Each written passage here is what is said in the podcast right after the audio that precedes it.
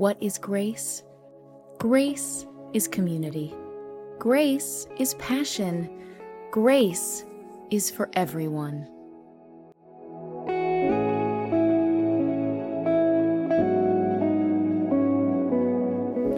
Today, we continue our series on the Advent as we prepare for the birth of Jesus Christ. We heard last week how we are right at the start of the new church year, and the way we start is with the apocalypse.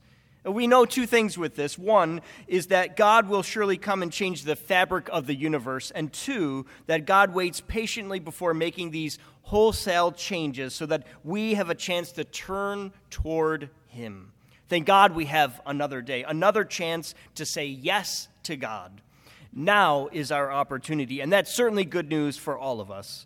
On this second Sunday of Advent, we are looking at the time just before the start of Jesus' public ministry even before he was baptized, and the story focuses on a relative of Jesus named John the Baptist. This is Jesus' cousin, and he plays an important role in preparing the way for Jesus. David is going to read our passage for us today. This is the very beginning of Mark's gospel, which is probably written a little before the temple in Jerusalem is destroyed, but during brutal persecution of Christians in the city of Rome.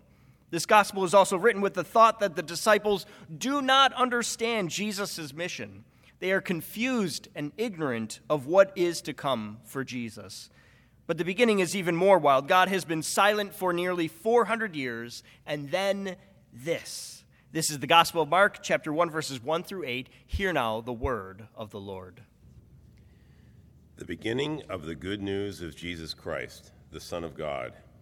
As it is written, in the prophet Isaiah See, I am sending my messenger ahead of you, who will prepare your way.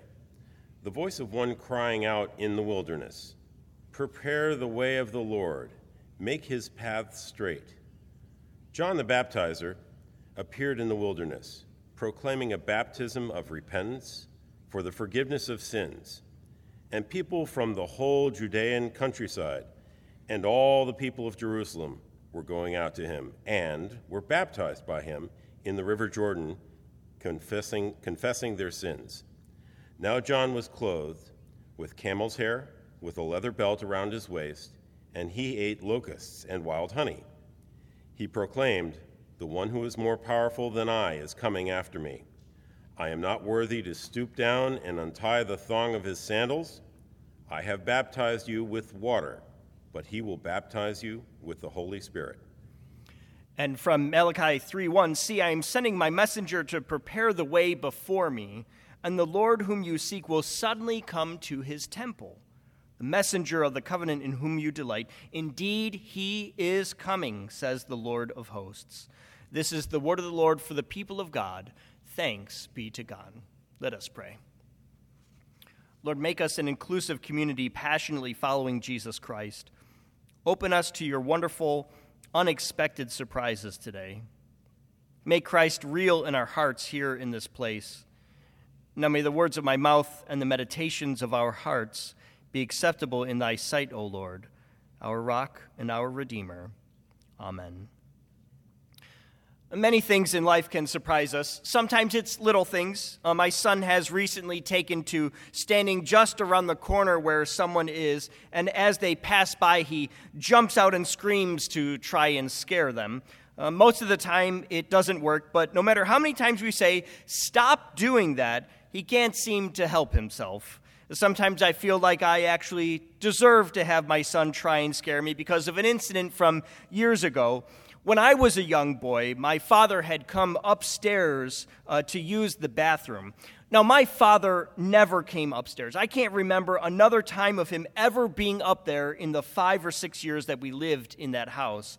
So, as he comes out of the bathroom, I was coming out of my room and thought it would be funny to say, boo just, just that quietly. And when I did, my father clutched his chest, started hyperventilating, and nearly fell down the stairs. He said, Don't you ever do that to me again.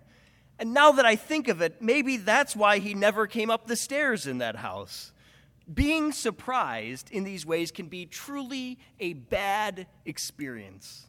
But that's nothing compared to a story I heard this week. It started with a, a, news reporter that got a call from a landlord in Milwaukee. The landlord said he had tenants that were from the ATF, which stands for Alcohol, Tobacco, and Firearms, a government bureau, and they had wrecked his place. He said they owed him more than $15,000 for the damage they did. If that wasn't enough, the story behind the damage was even more outrageous. The ATF had set up a fake clothing store to catch people selling guns and drugs. If you looked like a legitimate customer, though, they'd scare you away. They just wanted to catch the bad guys. The way they did it, though, really wasn't the best. They told these bad guys that they would buy guns at any price, so the guys in the neighborhood did what any smart entrepreneur would do. They went to the local gun store a few blocks away bought perfectly legal guns and sold them for two and three times the price at the ATF. At another point, one of the agents got robbed. He was parked at a coffee shop and didn't lock the door. When he came back, three guns had been stolen, including a fully automatic rifle, which normally only police and the military have access to. Then the coup d'etat, their clothing store got robbed. Over $39,000 of clothes, jewelry, and merchandise stolen because someone didn't lock the front door. They never had an alarm installed or any other security measure. So when someone came by and found the front door unlocked, they stuck a shoe in the doorway. Neighbors found out and were just coming in and out of the store, taking whatever they wanted. Then somebody decided to rent a U-Haul and just loaded up the van as, with as much stuff as they could fit in it. The robbery took place over several days and led to the ATF shutting down their operation. The ATF, though, says the whole thing was a success as they made several arrests. Half the cases, though, were dropped or led to no jail time. Some people were arrested for crimes that they supposedly committed while they were already in jail. And as you already heard, many of the guns bought off the street were really straight from retail stores. Worst of all, this same situation was on repeat in multiple cities around the country. People buying guns to sell to the ATF and the rented stores being trashed, leaving landlords incensed. To me, the whole thing was a boondoggle, a complete and utter waste. Congress heard about it, and when they investigated, they found that the ATF had intentionally hired people with developmental disabilities and cajoled them into committing crimes. This was heinous stuff. It reminds me of a quote I don't make jokes, I just watch the government and report the facts. Now, I know some of you are saying, hey, Pastor, the government doing something dumb is not that surprising, and I know it's not. But it's startling just how bad some of these situations can be. The government is trying to do a good thing get criminals and guns off the streets, decrease crime, and make our neighborhoods safer. But instead, we find a bad plan repeated in cities across the country. These actions ought to be offensive to us. That's our government. Those are vulnerable people manipulated by government officials. That's not right. We want the government to do what we think is right, and yet here we are surprised by actions that seem totally out of step with what is right and what is wrong. Maybe that's happened to you. You knew what was right, but the people in charge just didn't seem to be on board with it. They did what seemed wrong in your eyes. Strangely, this offers a great parallel to what we see happening in the beginning of the Gospel of Mark. God had revealed uh, been revealed to the Jewish people as far back as Abraham. They knew who God was because he had been revealed through the lives of the Jewish people and through the scriptures. Yet there was something missing. Even from the beginning, people felt that something was wrong and that God was far away. Israel had this idea as early as 800 years before Jesus that a Messiah or anointed one would come and make the world right. They expected him to liberate Israel from captivity and usher in a new golden age for Israel. So Israel is waiting for this. They, they can't wait for things to finally be made right and for the guys in charge to finally do things the way they were supposed to be done. And John the Baptist comes on the scene as the first person in a long time uh, that is doing things to make a difference. He seems like the prophets from hundreds of years ago. He even wears the old crusty robe, just like the ancient prophets would have.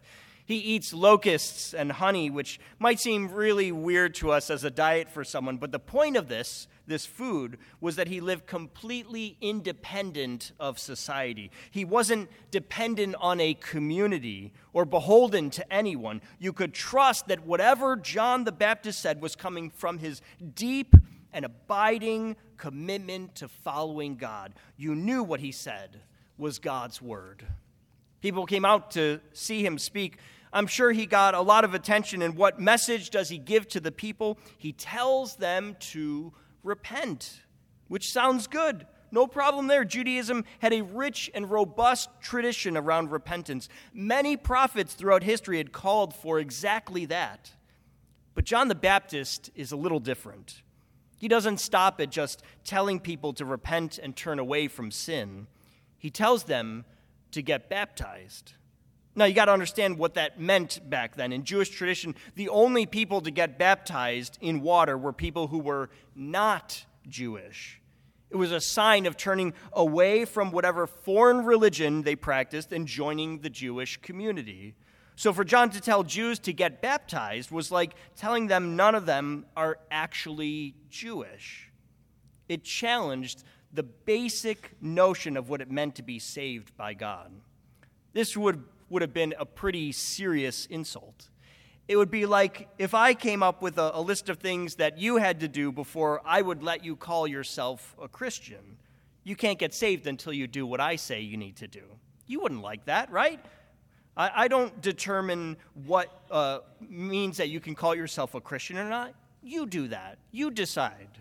So John the Baptist is being very presumptuous. His requirement for baptism is more than just a surprise, though, it's insulting.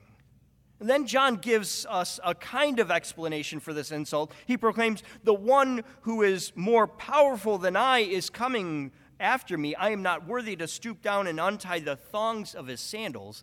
John, like the prophets of old, is preparing the way, urging people to repent and turn from their sin. But the reason he can be so bold about this is because Jesus is coming.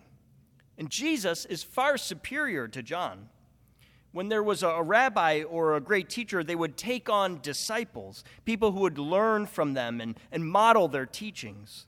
John the Baptist is connected to this coming Messiah, but he doesn't see himself as a disciple. Disciples would do lots of small tasks for the teacher, except for the most menial of chores. It was almost exactly the same as what a slave would do for a master. Taking off a rabbi or teacher's sandals, though, was exactly one of those menial chores that they would never do. Neither a disciple nor a slave would do something so tiny, and yet here is John the Baptist saying, He isn't even worthy to do this small task that was even below what a disciple or slave would do as a chore.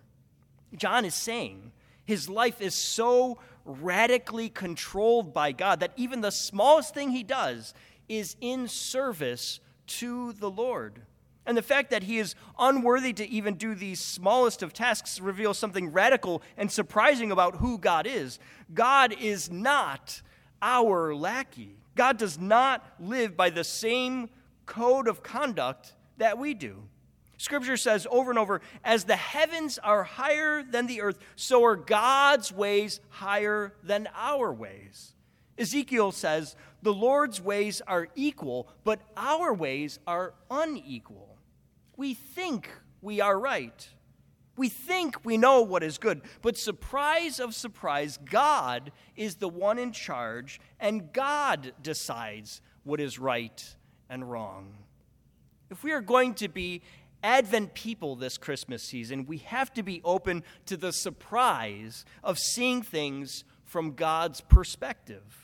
We've got to give up our own notion of right and wrong and lean fully and completely on God. And many of us are like the Jewish people being asked to be baptized. What do you mean I need to be baptized? I've lived a lifetime following God. I've done everything I was ever supposed to. But what we don't see is that we've actually done uh, over and over what other people are telling us to do. We've met society's expectations. We've lived as the world expects Christians to live. Consider the college student who said, Once I forsook my fantasy of having a painless, stress free life, learning to follow Jesus was easy. I thought what I needed most was better balance in my life then God showed me that what I call balance was just my illusion that my life could be lived completely under my control. Are you trying to live your life by your own rules, dictating what should and shouldn't happen to you? I bet if you do, you aren't looking for God to surprise you today. But that's exactly what John the Baptist invites us to do. Be surprised by this awe inspiring, rule breaking God. Consider the parent who sent their child to Duke University, a good United Methodist school, I might add. She said, Help, I sent my child to Duke to be a success, and she has become a religious fanatic. By fanatic, this parent meant instead of graduating law school, the daughter went to Haiti to run a literacy program with the Catholic Church. That's a daughter who has heard the call of God to be a citizen of a whole new world. And it looks nothing like what we assume it must mean for our children. If you are unsettled, if you are discontent, certain that this world is not as good as it could be, if you can't sleep at night because what you see are the faces of hungry children on the news, or you have a, a holy anger every time you see someone who has been abused, you might start to be seeing things the way God does. God doesn't call us to be nice to others, God says He's baptizing us in the Holy Spirit. In another version of this story in the Gospel of Matthew, John the Baptist says, Jesus will baptize with fire. John's water is about repentance, about turning around, but and about yielding your whole life to Jesus like a slave to a master. But Jesus brings unquenchable fire that will change the whole world. You think you know how things ought to work in this world? Well, the biggest surprise of all this Advent is John's reminder that it is not up to us. Our role is simply to obey to get in line with what God has for us. Our past, what we've always thought was God, needs to take a back seat to God's call on your life. It's not going to be what you expect. It's not going to line up neatly with who you think God is and what God should do, because God is a God of great surprises. He chose to come to earth to be near to us in the form of Jesus and to reveal a radical new agenda that will flip your world upside down. Let's end with this. On Chicago's west side, a man was invited to lead a prayer vigil after a young man had been gunned down by a rival gang around Christmas time. As he was arriving and snow came down, a huge crowd had already gathered. He wondered, What should I do? What should I say? As he looked over over the crowds, he realized that most of these gang members were just kids, mostly teens with a few in their 20s. He was old enough to be the father of most of them. And he realized in that moment that they had been told repeatedly, repeatedly by authority figures how wrong their actions were, how foolish it was to be a part of gang violence. As he looked at them, though, he wondered, what would Jesus say to these young people? So he asked for permission to speak from his heart. When they said yes, he said, Since most of you are half my age, I am the age of your fathers. Would you allow me to address you on behalf of your fathers? I know you have heard plenty of times that this back and forth violence in our neighborhood is complete nonsense. You've been told how destructive gang behavior is, but today, on behalf of your, your dads, I want to say to you what should have been said a long time ago. My son, my daughter, Will you forgive me for not being there when you were little? Will you forgive me for not being there when you took your first steps? Will you forgive me for not being there to play catch with you when you were young? Will you forgive me for leaving you when you most needed me? Tears flowed from him and from many of the people gathered. That day, one righteous man repented, and hearts were forever changed. The same is true with us today. The great surprise we hear from John the Baptist and from God Himself is not that the people out there are bad and need to repent. The great surprise is that the Lord is telling us, we in here on this Advent, are the ones who need to repent. May you allow God to turn your heart today and be saved. Amen. Amen. For everything happening at Grace, check out our website at gumc.org.